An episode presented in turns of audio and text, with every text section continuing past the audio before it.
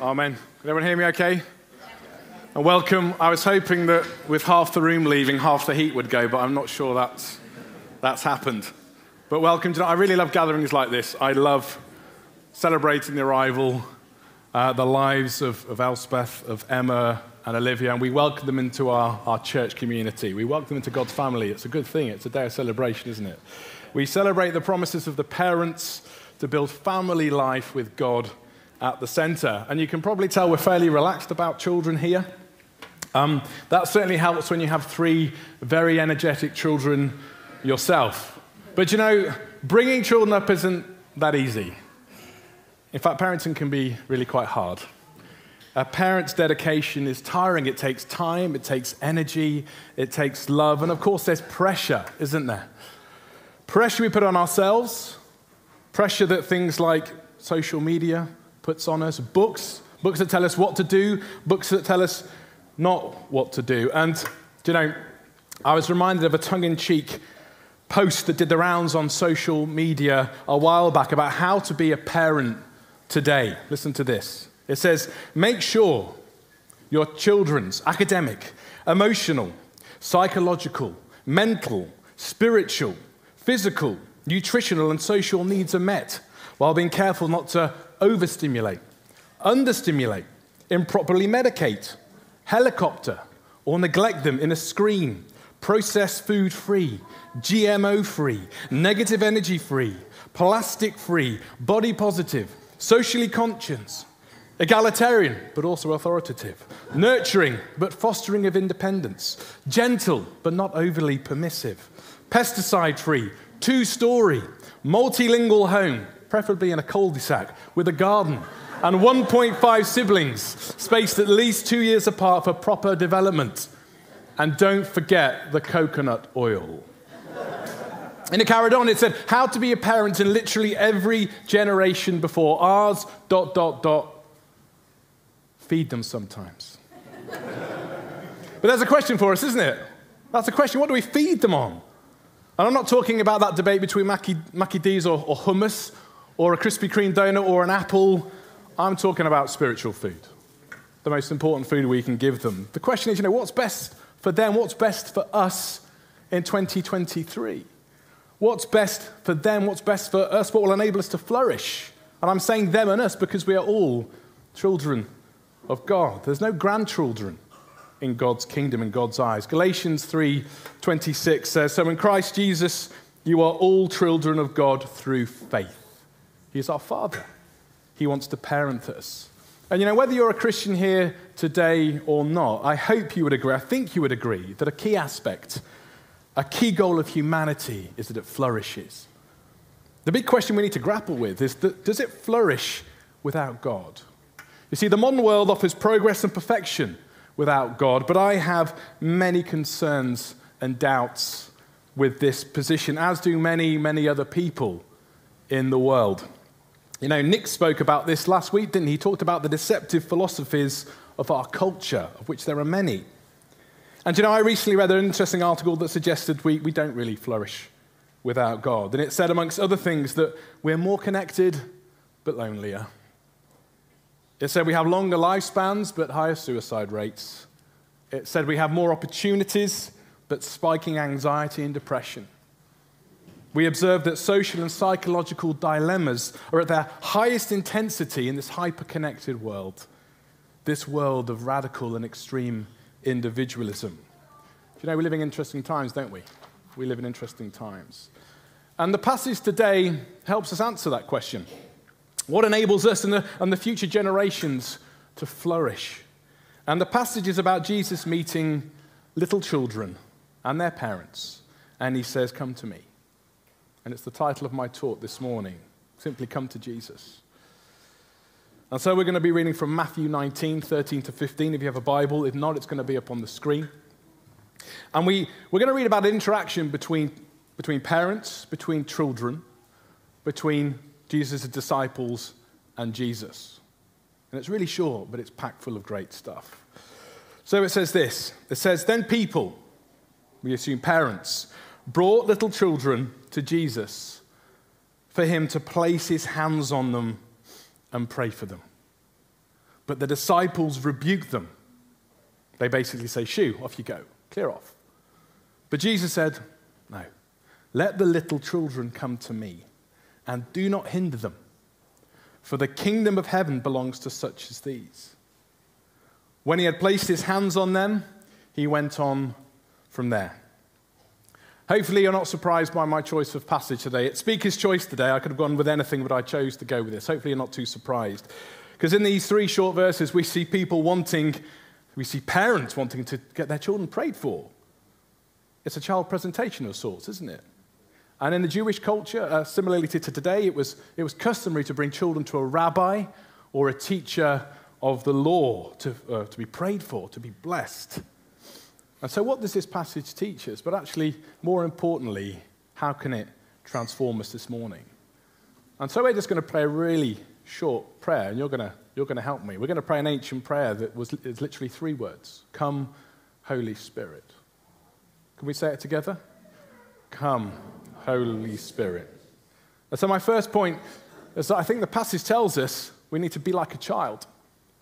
We need to be like a child. The passage says, Let the little children come to me and do not hinder them, for the kingdom of heaven or the kingdom of God belongs to such as these. Well, what's this mean? I think it's useful for us to define kingdom of heaven or kingdom of God. They're the same thing, by the way. Don't get confused. Mean, we've recently finished a series on this. So some of us will probably know, but if you don't, I still think George Ladd, who is a fairly famous theologian, I think he's got the best definition. It's succinct. And it says, the kingdom of God is his kingship. It's God's kingship, his rule, it's his authority. In simple terms, it's God's loving rule and reign in our lives. And in this passage, we get some really significant clues as to the best conditions for us to flourish in his kingdom, under his loving rule and reign. He says, Be like one of these children.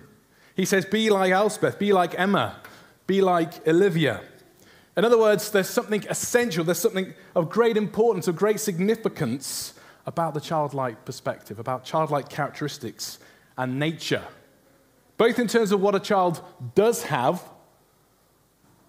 but also what a child doesn't yet have. That's important. Because, you know, it seems, it seems to me that the older we get, the more we pick up stuff that just isn't that good for us. And so to be as a child is essential. It's essential for the person who wants to see and experience the kingdom of heaven as God intends us to.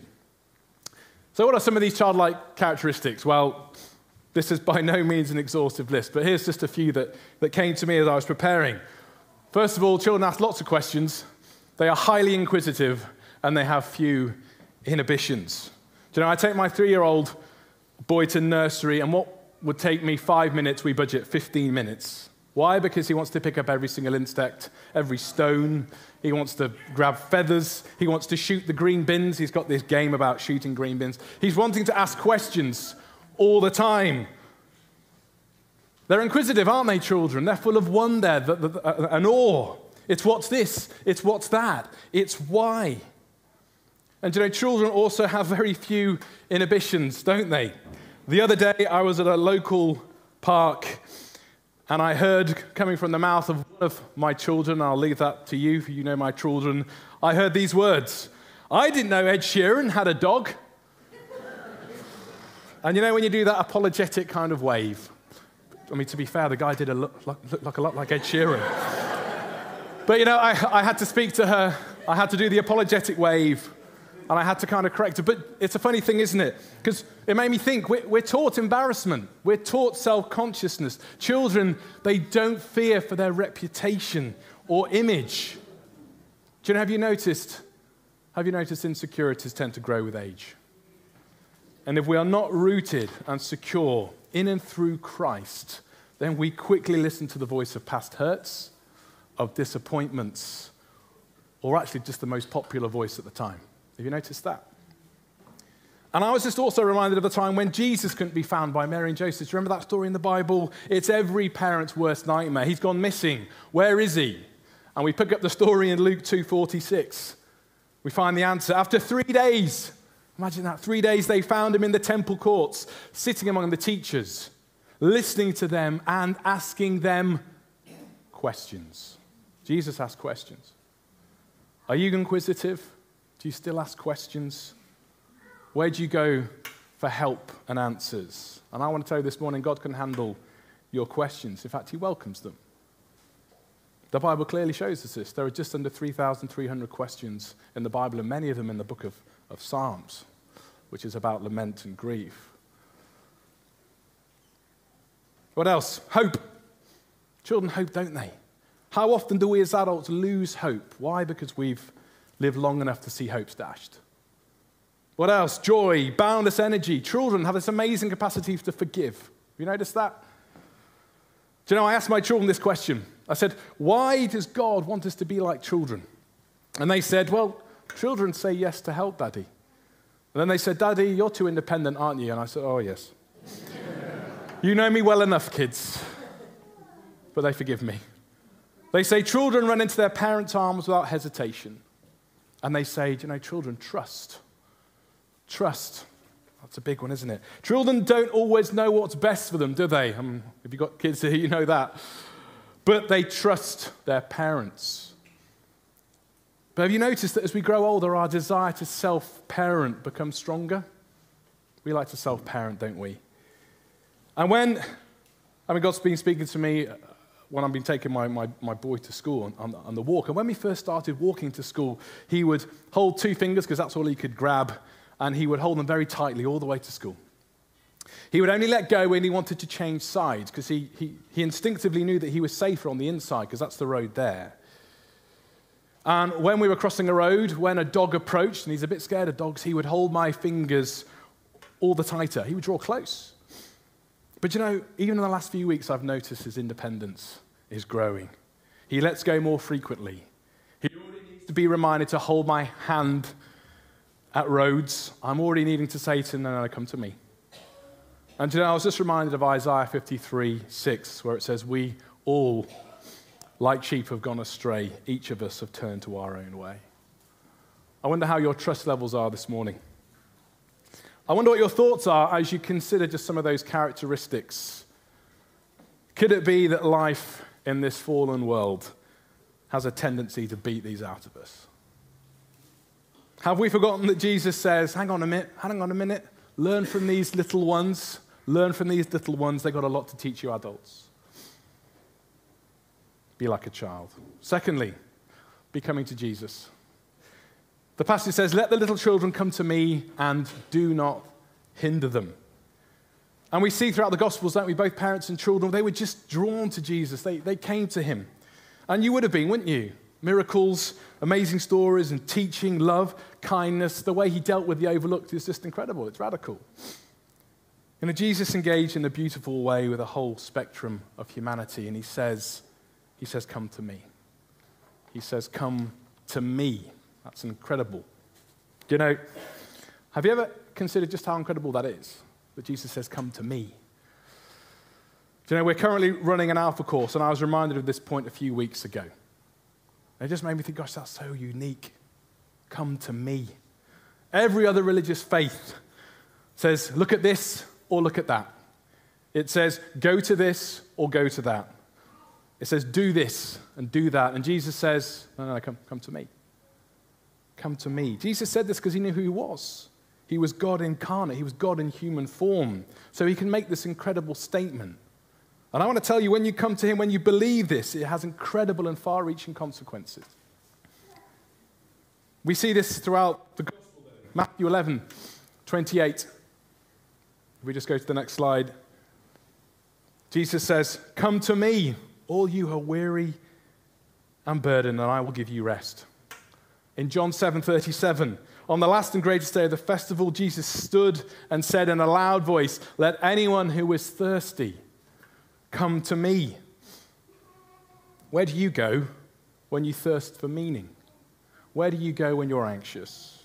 Jesus says, "Come to me." He says, "I know what you need. I know what leads to true flourishing." He says, "Come to the light of the world." Jesus said that as well, didn't he? I wonder, do you have rose tinted specs?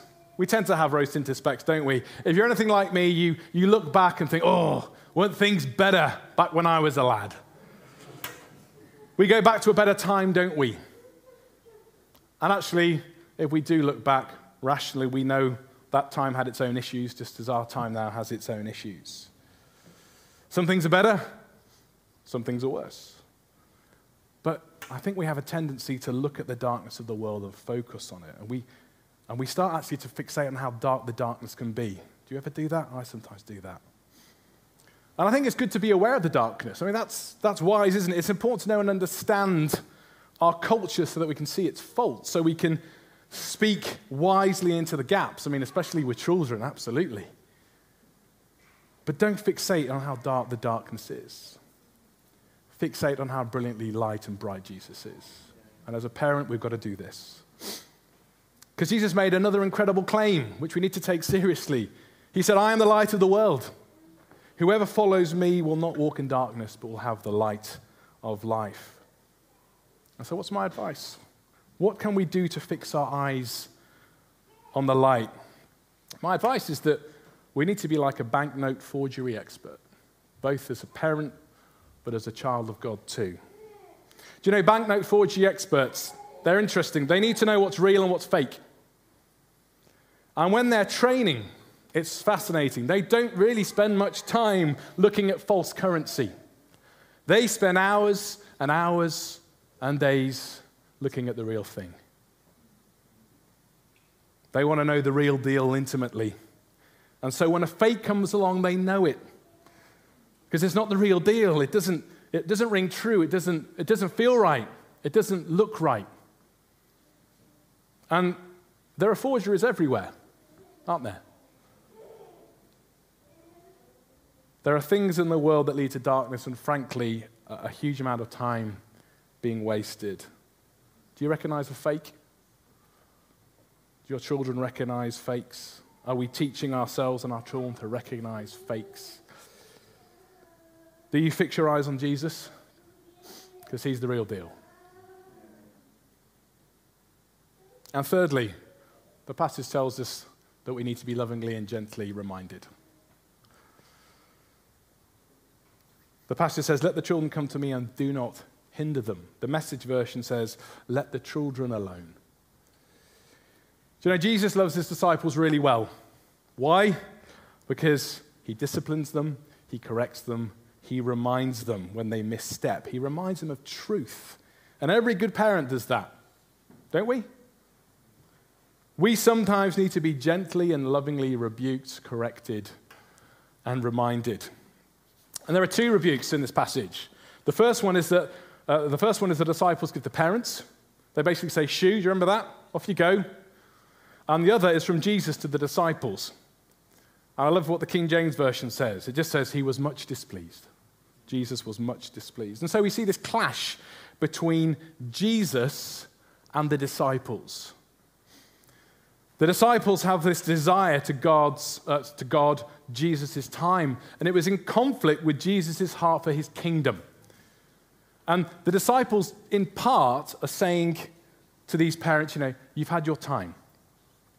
Jesus has places to go, he's got people to see, you've had your time, off you go. And this is the bit where we, we roll our eyes towards the disciples, don't we? You ever do that? And you think, don't they get it? Don't they get it? They've been with Jesus for two years now. What are they playing at?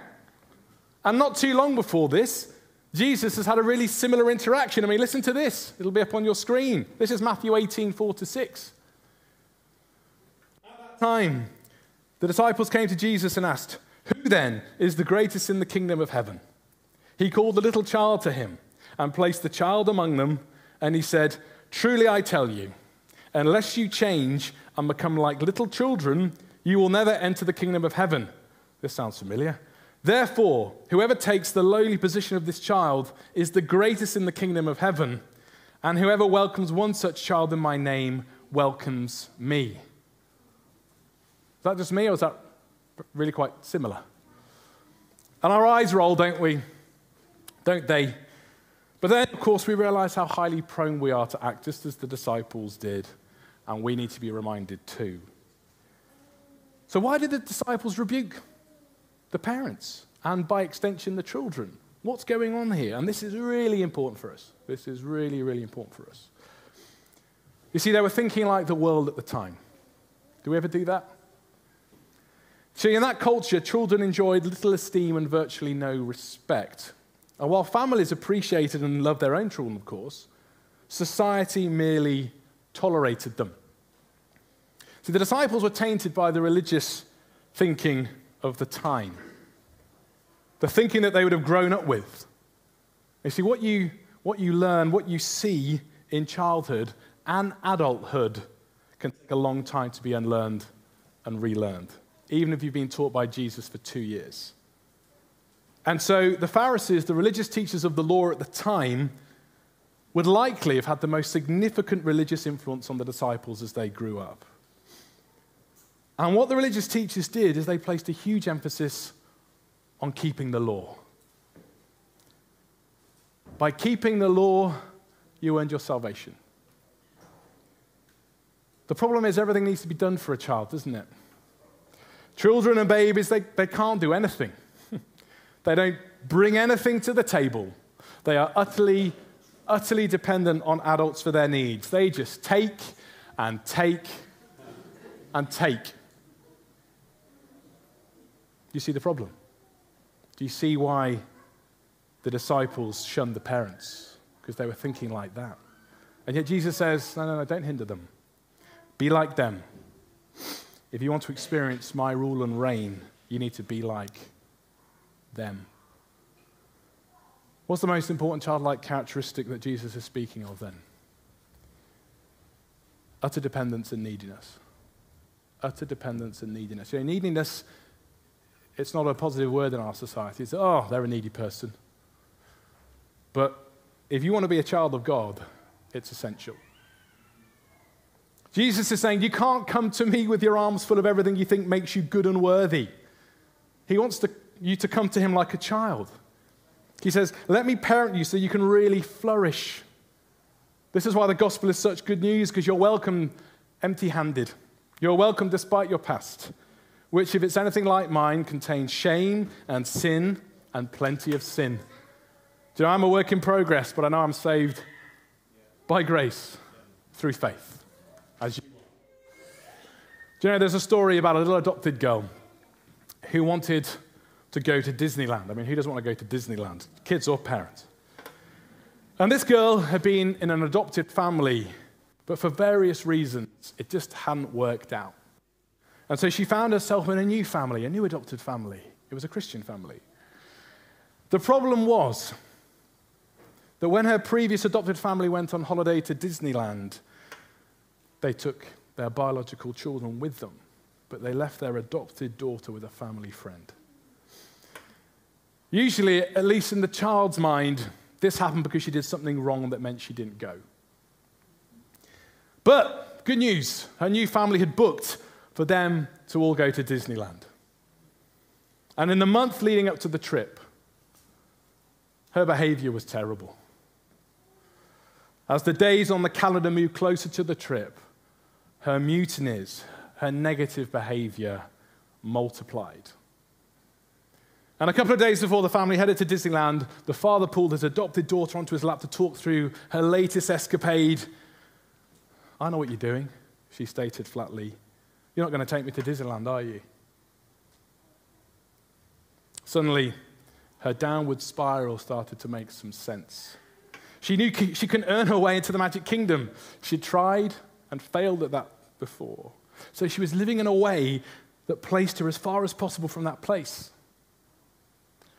And her father asked her, Is this trip something we're doing as a family? She nodded, eyes full of tears. Then you're going with us. Sure, there are going to be some consequences to help you remember what's right and what's wrong. But you're part of our family. We're not leaving you behind. And they went and they had a wonderful time. And they got back. And the girl said, Daddy, I finally got to go to Disneyland. But it wasn't because I was good, it's because I'm yours. Oh. Have you ever had a truly penny dropping moment in your life? When you suddenly understand something, Black and white turns to glorious color.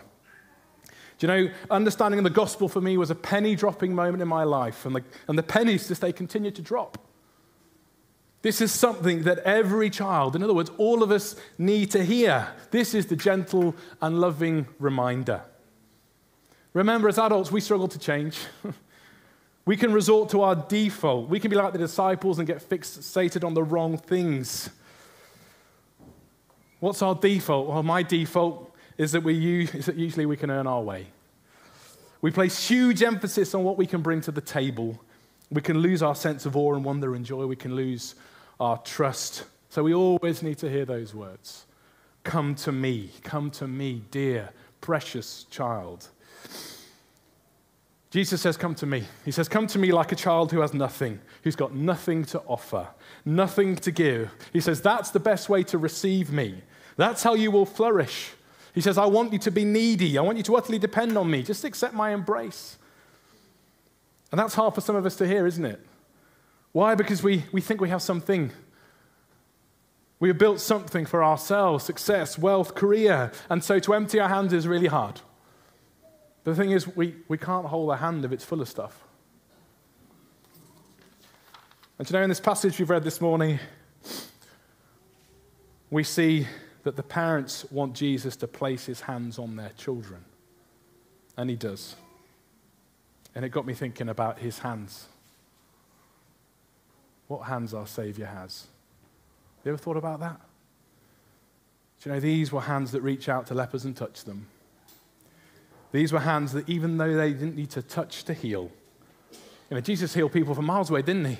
Even though they didn't need to touch to heal, they did because he's the father who wants to embrace and touch his children. He wants to hold his children. These were hands that washed the filthy feet of the disciples in a display as the servant king who came to save. What hands? What hands our Savior has. Do you know, I don't know what comes to mind for you instinctively when I say, what do you think of when I say the word hands to you? Because you'll be thinking of something. I asked my wife the same question, and she smiled and said, gentleness and kindness. And for about 10 seconds, which is 10 seconds too long, I thought, oh, that's a lovely reflection on me, isn't it? I'm such a good husband. And I thought, hang on, no, no, no, no, no. My wife has had 30 years of knowing in the heart and the hands of Jesus Christ. She had a childhood where she was brought to the hands of Jesus every day by her parents. But I'm conscious in this room, it's not the same for all of us.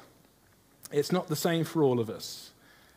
And perhaps your initial instinct was this hands a bit like this whereby, I don't know, a parent, maybe a significant person in your life has said, Don't come any closer.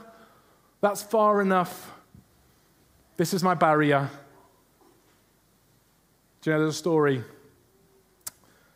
of a father two centuries ago who took his, his young son fishing and they spent the day together.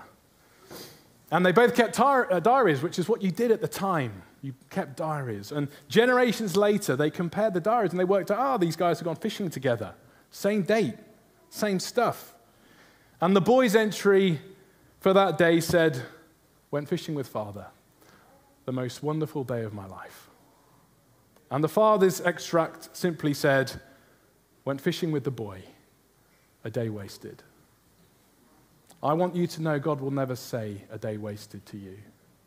He will never say that. He longs to spend time with you, and if it's fishing all day, then so be it. He longs to spend time with you. Jesus' hands, they don't do that. They turn and they say, No, no, no, come to me. Come to me. What you see and learn in childhood and adulthood can take a long time to be unlearned and relearned. But listen, Jesus is the best father and the best teacher for the job. Perhaps your initial instinct was worse. And I'm really sorry this is the case. Perhaps it was that. Perhaps you associate hands with pain. But I want you to know that Jesus turns that around and he does this. And his heart knocks on the door of your heart. This is what Jesus does. In Revelation 3:20 he says, "Here I am.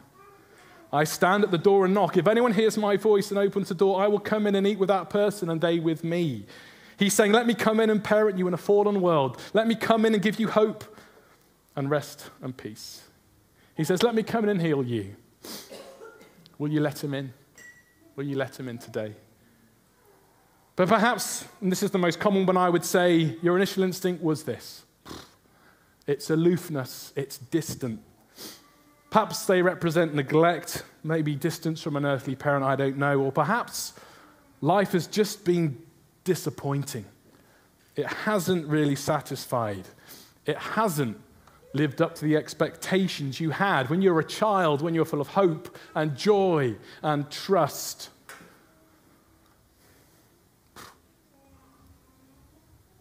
Jesus turns that around. And he says, Come. Come, child. Look at the marks on my hand. Let me show you what I did for you on the cross when love triumphed over all. Let me show you the absolute opposite of indifference, of aloofness, of neglect. Let me show you how much I love you. You're my son, you're my daughter. I love you so much that I'd bear all your sin and shame and nail it to a cross. Jesus is our wonderful inverter. He changes things. And he says, Come to me. In John 6:37, Jesus said, All those the Father gives me will come to me, and whoever comes to me I will never drive away. You are a precious child. You are a precious child. This is what it is to flourish. This is what it is to flourish. That's the question we asked at the start. And as children of God, we need to remind ourselves of the gospel every single day because we revert back to our default. And the best way to come to Jesus is with empty hands like this and an open heart, ready to receive. So I've got some questions. Will you come to Him today? And if that's something you want to do, I'd love to speak with you at the end and pray with you. Will you come back and keep coming back to Him if you felt distance? If you've walked away, we can all do that. Do you need to be gently and lovingly reminded this morning? Have you resorted back to your default where you think it's what you bring? Do you need to repent of that? I certainly did when I was preparing this talk. I was down on my knees. Do you need to repent knowing, though, that you have a father, a father who forgives and restores, who says, Come to me? I really feel that God is asking some of us to be childlike again. We pray, Come, Holy Spirit, at the start. And so, what has the Holy Spirit been saying to you this morning? And so, can I ask the band to come back? And we're going to sing in response. And we're just going to, I just want to pray for us. Can I do that? Can I pray for us? And if you're comfortable, should we do that gesture where we just place our hands out ready to receive, where we're saying, no, no, no, it's not about me, it's about you. I want to receive. I'm just going to pray for us. Thank you, Jesus. Thank you, Jesus, so much. You always say, Come to me. Thank you that so many in this room have felt the call to come to you, Lord.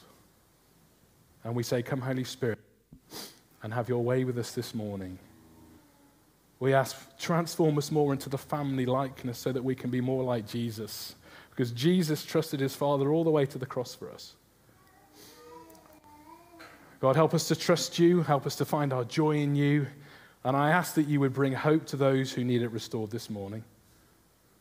And Father, daily remind us that the best way to come to you is with empty hands, just like a child. And would you keep speaking to us, Lord, this week, this year, for the rest of our lives about what Jesus said when he said, For the kingdom of heaven belongs to such as these.